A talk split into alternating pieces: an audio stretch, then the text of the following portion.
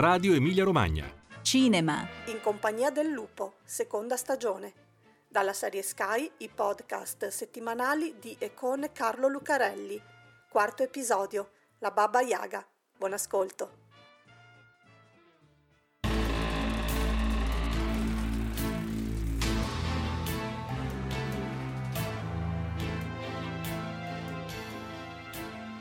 Conosciamo bene le favole. Ce le hanno raccontate così tante volte che ormai non hanno più segreti. Conosciamo i meccanismi, la morale, sappiamo perfettamente chi è il buono e chi è il cattivo. Il lupo, naturalmente. Ma è davvero così? Insomma, siamo sicuri che il cattivo sia proprio il lupo? In compagnia del lupo, il cuore nero delle fiabe i nuovi episodi del podcast tratto dalla serie di Sky Arte con Carlo Lucarelli. Buon ascolto.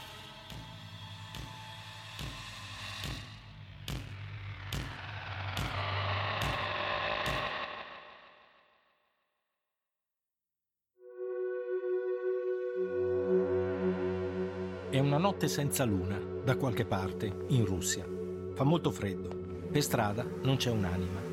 Soltanto una vecchia signora, avvolta in un cappotto pesante, si aggira trascinando un grosso sacco. Un fazzoletto le copre i pochi capelli rossicci e lascia intravedere un volto affilato, con il naso adunco.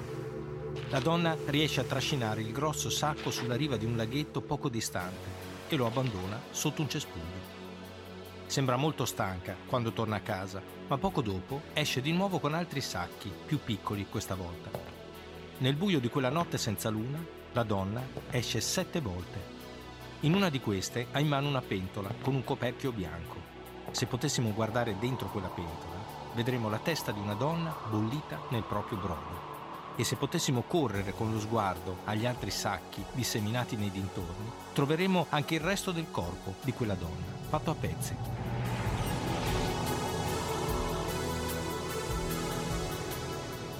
Potrebbe sembrare la scena di una fiaba russa particolarmente macabra, una di quelle in cui la strega malvagia fa a pezzi una delle sue vittime. Ma non è così, è la realtà. È accaduto davvero la notte del 23 luglio 2015 a San Pietroburgo. La donna che si sbarazza di quel corpo smembrato si chiama Tamara Samsonova. Quelle scene in cui esce di casa con grossi sacchi di plastica vengono riprese dalle telecamere di sorveglianza del palazzo in cui abita, un edificio di nove piani al numero 4 di via Dimitriov. Questa storia non è una fiaba, lo abbiamo detto, ma quando quei filmati, qualche giorno dopo, vengono diffusi, i media non hanno dubbi sul soprannome da affibbiare a Tamara. La chiamano Baba Yaga, come la strega delle fiabe russe.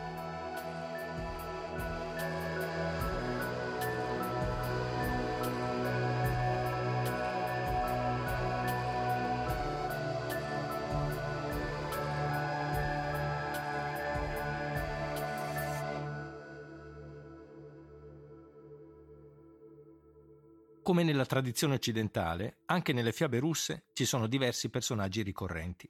Alcuni, come i principi e le principesse, sono simili a quelli che popolano le nostre fiabe, ma ce ne sono altri, specialmente tra i cattivi, con caratteristiche del tutto peculiari. Tra questi Kashei, l'immortale, e la Baba Yaga meritano un'attenzione particolare, come spiega Paolo Nori, scrittore e tra i maggiori esperti italiani di letteratura russa. Cachet l'immortale è quello che gli anglosassoni chiamerebbero il villain, il nemico di James Bond, insomma, il cattivo per eccellenza. È un guerriero enorme e spaventoso, dotato di superpoteri che lo rendono invincibile. Ma l'aspetto più singolare di Cachet l'immortale è che in ogni fiaba in cui compare muore. Questo, dice Nori, è un segno del fatto che i russi non hanno un limite. Gli eroi delle loro fiabe sono così forti che uccidono anche Cachet, l'immortale, ogni volta. Il secondo personaggio cattivo è quello della Baba Yaga, che per certi versi è simile alla nostra strega, ma allo stesso tempo anche molto diversa. Baba Yaga non ha una traduzione precisa in italiano, è un misto di antiche parole slave e più che un personaggio preciso è una descrizione, qualcosa che suona come vecchia spaventosa.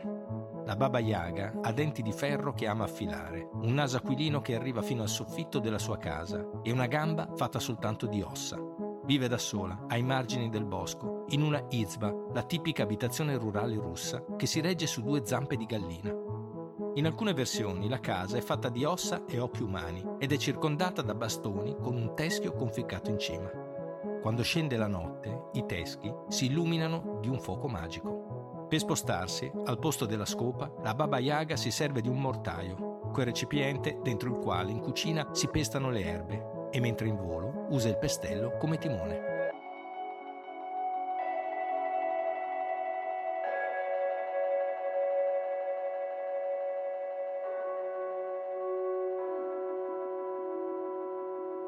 Tamara Samsonova, la Baba Yaga della nostra storia, quella reale, si trasferisce a San Pietroburgo dopo essersi laureata in lingue alla fine degli anni 60. Lì conosce Alexei, lo sposa e va a vivere con lui in un appartamento in via Dimitrov, alla periferia della città. Alexei trova lavoro come meccanico, mentre Tamara viene assunta al Grand Hotel Europa. Sembra una storia d'amore come tante, ma poi, ad un certo punto, tutto prende una piega inaspettata. Nel 2000 Alexei sparisce senza lasciare traccia. Tamara non sembra particolarmente turbata dall'accaduto.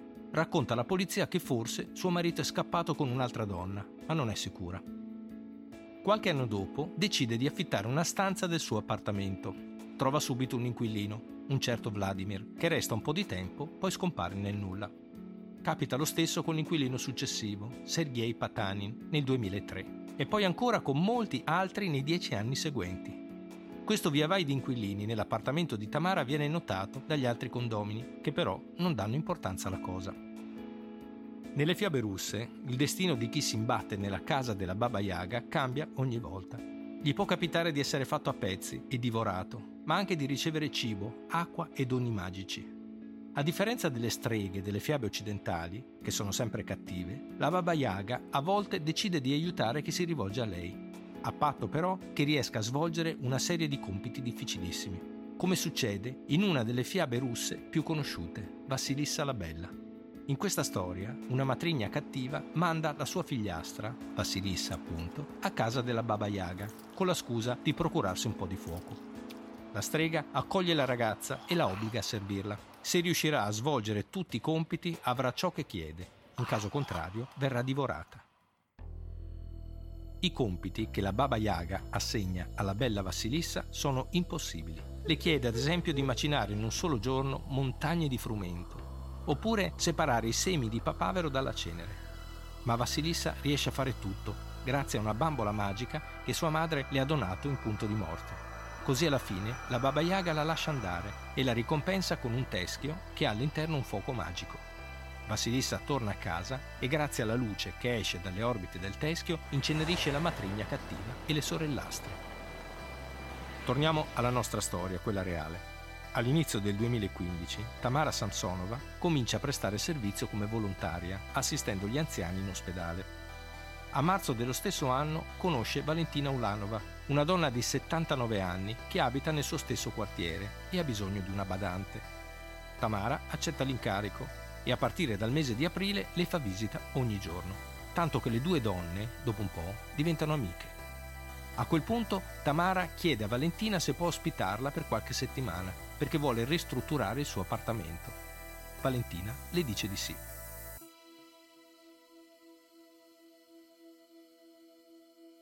Le settimane però diventano mesi e Tamara sembra non avere alcuna intenzione di andarsene. I rapporti tra le due donne si deteriorano. Valentina le chiede sempre più spesso quando finiranno i lavori a casa sua e Tamara prende tempo. Trova ogni volta una nuova scusa, fino a quel 23 luglio. Quel pomeriggio le due litigano per alcune tazze da lavare e Valentina intima a Tamara di andarsene entro il giorno dopo. Tamara allora esce di casa, va in centro e compra una porzione di insalata russa, il piatto preferito di Valentina. Non è l'unico acquisto che fa. In farmacia prende una confezione di fenazepam, un ansiolitico molto potente. Non è chiaro come riesca a convincere il farmacista a darglielo senza ricetta, ma sappiamo che ci riesce e che una volta tornata a casa sbriciola tutta la confezione di pasticche nell'insalata russa di Valentina. A quel punto serve la cena e va a letto. Verso le due del mattino si alza e trova Valentina riversa sul tavolo della cucina. Respira a malapena. Forse il suo respiro è così debole che Tamara non riesce a sentirlo. Oppure, forse, sa che la sua amica è ancora viva quando comincia a farla a pezzi con un seghetto. Mette la testa a bollire in una pentola per renderla irriconoscibile in caso di ritrovamento. Poi aggiunge anche le mani per cancellare le impronte digitali. Quando finisce di smembrare il corpo, impacchetta i pezzi nella tenda della doccia e li abbandona per le strade del quartiere. Lascia quelli più pesanti in un parco che si trova proprio dall'altra parte della strada rispetto al condominio al numero 4 di via Dimitrov. Nelle fiabe russe, a volte, la Baba Yaga non sta ai patti. Per uscire vivi dalla sua casa non basta esaudire tutti i suoi desideri, come fa Vassilissa la Bella. Nella fiaba Maria Morevna, il principe Ivan si rivolge alla Baba Yaga perché ha bisogno di un cavallo magico per salvare la sua sposa. La Baba Yaga impone i soliti compiti impossibili, che il principe riesce a completare grazie ad alcuni aiutanti magici ma la Baba Yaga non ha nessuna intenzione di lasciarlo andare. Vuole staccargli la testa e infilzarla su un palo in giardino, non importa quanti compiti riesca ad eseguire. Quando Ivan lo capisce, ruba un cavallo dalla stalla e scappa via. La Baba Yaga sale sul suo mortaio magico e si getta all'inseguimento.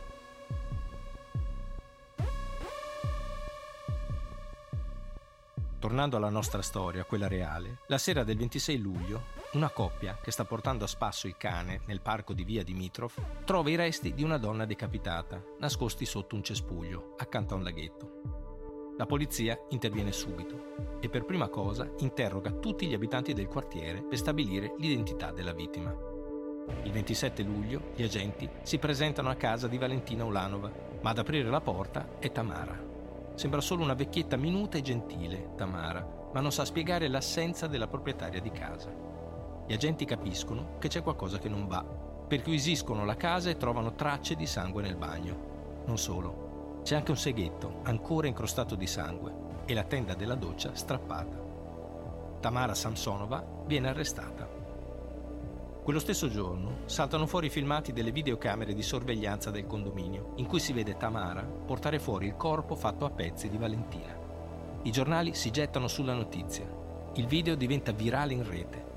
Per tutti, da quel momento, Tamara Samsonova è la Baba Yaga.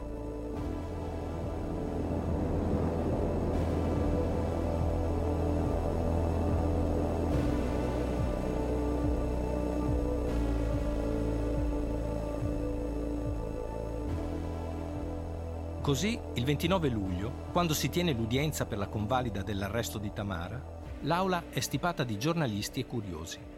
Tamara, di fronte a quella folla, si comporta in modo strano. Sorride quando il giudice legge le accuse. Dice che aspettava da 11 anni di trovarsi lì e che merita di essere punita.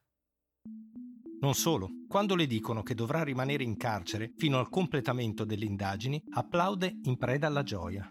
Manda baci ai giornalisti e ammicca alle telecamere Insomma, fa un vero e proprio spettacolo.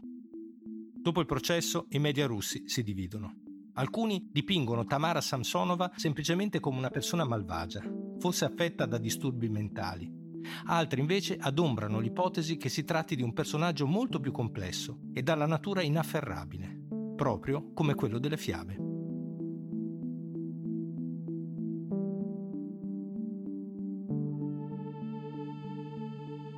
Nelle fiabe russe, come abbiamo visto, non è possibile ridurre la Baba Yaga ad una semplice strega cattiva e a volte il modo in cui agisce è talmente contraddittorio da renderla imprevedibile. Non è una cosa insolita nelle fiabe russe, a differenza di quello che accade nella tradizione occidentale, dove i personaggi, specialmente i cattivi, si comportano in modo molto più stereotipato. Per capire l'origine di questa differenza, secondo Paolo Nori, dobbiamo considerare che le fiabe russe sono un esempio di letteratura orale, cioè di letteratura costruita senza bisogno della scrittura. È un po' come quando racconti una storia a un amico che poi la racconta ad un suo amico e così via. Alla fine l'autore della storia si perde. Se volessimo rappresentare le fiabe russe con un'immagine, spiega Nori, potremmo usare quella delle montagne. Ci sono, possiamo guardarle, ma non sappiamo chi le ha fatte non esiste un gruppo di muratori che a un certo momento si è messo lì a costruire le montagne, o se c'è, non lo conosciamo. Una cosa simile succede nell'arte religiosa russa. Le icone sacre più antiche, infatti, sono anonime. Questo perché secondo la tradizione ortodossa non era l'iconografo che faceva l'icona, ma era la sua relazione con l'Onnipotente. Nelle fiabe tradizionali russe accade la stessa cosa, con la differenza che non c'è un contatto con l'Onnipotente, ma con la terra, quella che i russi chiamano la madre terra. Torniamo alla nostra storia, quella reale. C'è un particolare che non viene reso noto durante l'udienza, ma che si conoscerà soltanto in seguito ad una fuga di notizie. È un particolare spaventoso. Al corpo di Valentina Ulanova mancano i polmoni. Tamara li ha asportati, forse prima di tagliare il corpo, e non sono stati ritrovati. L'ipotesi che circola tra gli inquirenti è che Tamara quei polmoni li abbia mangiati.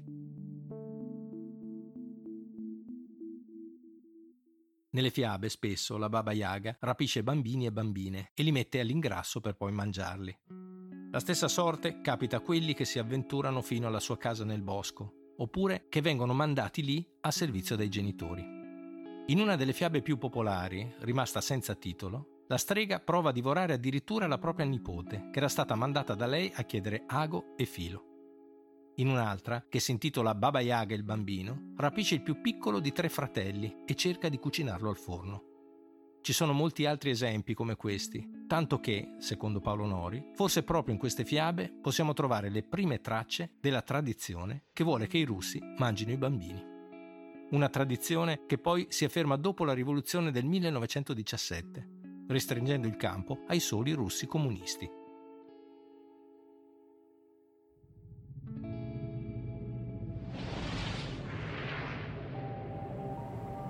Nella realtà, l'ipotesi di cannibalismo, per quanto raccapricciante, non è il punto più oscuro della nostra storia.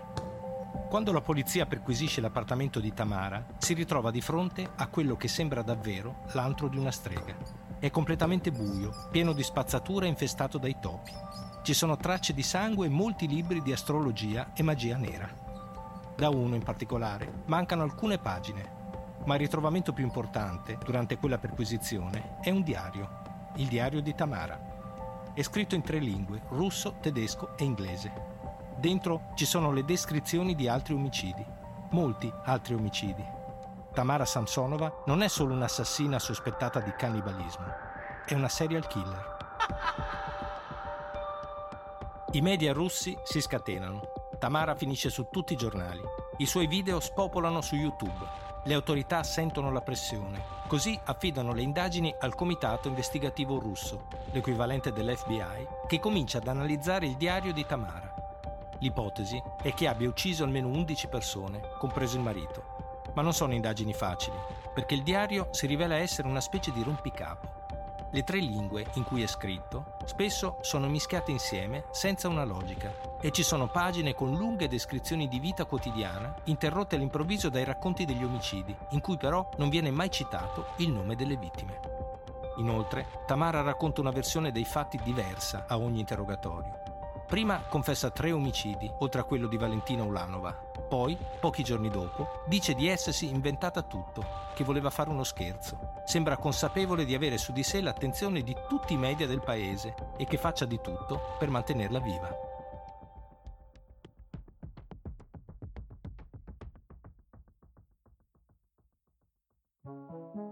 Il comitato investigativo setaccia gli archivi alla ricerca di casi irrisolti nella zona di San Pietroburgo e li confronta con le descrizioni contenute nel diario. Salta fuori un ritrovamento del 2003, il corpo fatto a pezzi di un uomo mai identificato. Insieme al corpo c'erano le pagine di un libro di magia nera che corrispondono a quelle mancanti dal libro trovato a casa di Tamara. Non solo, a casa della donna c'era anche un biglietto da visita intestato a Sergei Patanin, uno dei primi inquilini dell'appartamento di via Dimitrov. Poco dopo, la polizia risale anche al primo inquilino di Tamara, un certo Vladimir. Anche il suo omicidio è descritto nel diario. Ma quando la polizia lo trova, ha una sorpresa. L'uomo è vivo e abita in un'altra città. Racconta di essere riuscito a scappare da casa di Tamara appena in tempo, quando si è accorto che lei stava provando ad avvelenarlo. Nelle fiabe, a volte, i prigionieri della Baba Yaga riescono a fuggire con l'astuzia, oppure a ucciderla, per esempio, in Baba Yaga il bambino, la strega vuole mangiare il bambino che ha rapito, ma il piccolo non riesce a entrare nel forno e quando la Baba Yaga gli mostra come si fa, la spinge dentro e chiude lo sportello. Oppure nella fiaba Maria Morevna, in cui, come abbiamo visto, il principe Ivan riesce a fuggire dopo aver rubato un cavallo. La Baba Yaga lo insegue ma Ivan agita un fazzoletto magico che crea un fiume di fuoco e un ponte per attraversarlo. È un tranello. Quando la Baba Yaga cerca di passare a bordo del suo mortaio magico, cade nel fiume di fuoco.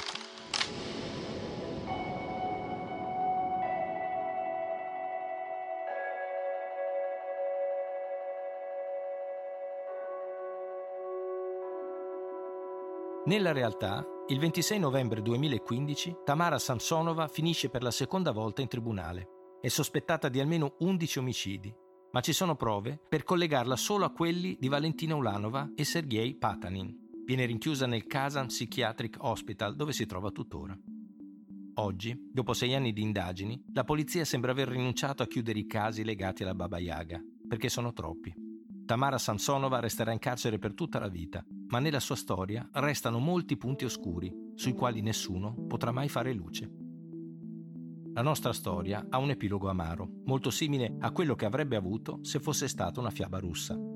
Anche in questo caso possiamo rifarci a quello che dice Paolo Nori quando spiega che la letteratura russa, e quindi anche le fiabe, non hanno intenti consolatori, non sono votate a lieto fine. Un esperto di cinema delle origini, per esempio, sa che il modo in cui gli appassionati chiamano il contrario del lieto fine è il finale alla russa. È una regola narrativa, quella del finale alla russa, che troviamo sia nelle fiabe che nei romanzi, anche se con molte eccezioni. Del resto, dice Nori, lo spirito di contraddizione dei russi è famoso in tutto il mondo. Possiamo dire che in Russia essere un bastian contrario non sia un'eccezione, ma sia la regola. Non c'è da stupirsi quindi che anche nella letteratura alla regola generale del finale alla russa ci siano molte eccezioni. Chekhov diceva che in Russia un ottimista è un pessimista male informato. Cioè lui crede di essere un ottimista, ma se sapesse davvero come sono le cose si accorgerebbe che è un pessimista anche lui, come tutti noi. La maggior parte degli studiosi ritiene che il personaggio della Baba Yaga derivi dagli sciamani che nell'antichità officiavano i rituali di iniziazione. Erano rituali di morte e rinascita che si svolgevano nel bosco e servivano per sancire il passaggio dei membri dalle tribù all'età adulta. Per questo motivo, specialmente nelle fiabe più antiche, la Baba Yaga non è un personaggio negativo, anzi, spesso aiuta l'eroe a compiere la sua impresa, il suo viaggio simbolico di morte e rinascita. Poi, con il passare del tempo, molti dei significati originali del personaggio sono andati perduti e la Baba Yaga è diventata molto più simile a una strega cattiva. Nella nostra storia, Baba Yaga è un soprannome dato a una serial killer, qualcosa che serve a colpire il pubblico. Ma al di là delle trovate dei media, forse dietro questa scelta c'è qualcos'altro. Forse c'è l'esigenza di esorcizzare l'oscurità di un certo tipo di storie, associandole a un immaginario fiabesco, a qualcosa che non deve farci paura più di tanto. Invece la storia di Tamara Samsonova ci insegna che l'oscurità non è confinata nel bosco delle fiabe, ma è parte della realtà quotidiana. Si aggira nelle strade illuminate delle nostre città e può assumere forme inaspettate, come quella di una signora anziana e gentile che abita dall'altra parte del pianerottolo.